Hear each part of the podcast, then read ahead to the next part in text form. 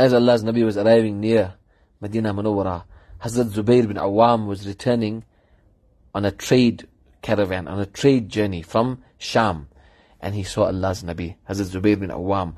And also earlier on, Hazrat Talha met Allah's Nabi sallallahu alaihi wasallam. Hazrat Zubair was so happy to see the beloved of Allah. He gifted Allah's Nabi and Hazrat Abu Bakr white cloth, white kurtas. So they entered Medina Munawwara with this new white kurtas.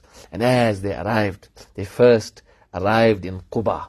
They departed on the 1st of Rabi'ul Awwal and arrived on Monday, the 8th of Rabi'ul Awwal. Allah's Nabi sallallahu stayed in Quba by Hazrat Kulthum bin Hidam radiallahu anhu. And this masjid was established there.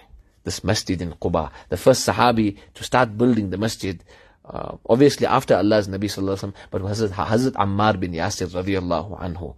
And interestingly, Quran mentions this.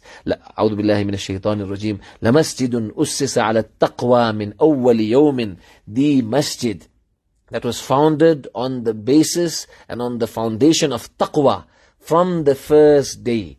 And interestingly, Allama Suhaili rahimahullah, he mentions this point that yes, Hazrat Umar radiallahu anhu made mashura to calculate our calendar from the hijrah of Allah's Nabi sallallahu alayhi wasallam. But this was already alluded to in the Quran Kareem. Allama Suhaili, who was a 9th century historian scholar who discusses the beautiful life of Nabi sallallahu alayhi wasallam and explains the book and dissects the beautiful kitab, the works of Ibn Hisham and Muhammad ibn Ishaq. So Suhaili says, min awwal yawmin, from the first day, saying that this indicates the fact that this is actually the beginning of the calendar, which is the hijrah of Janabi Rasulullah sallallahu alayhi wasallam and Sahaba radiallahu anhum and their arrival in Medina Munawwara because through the hijrah and through the nusrah, deen then reached the four corners of the world.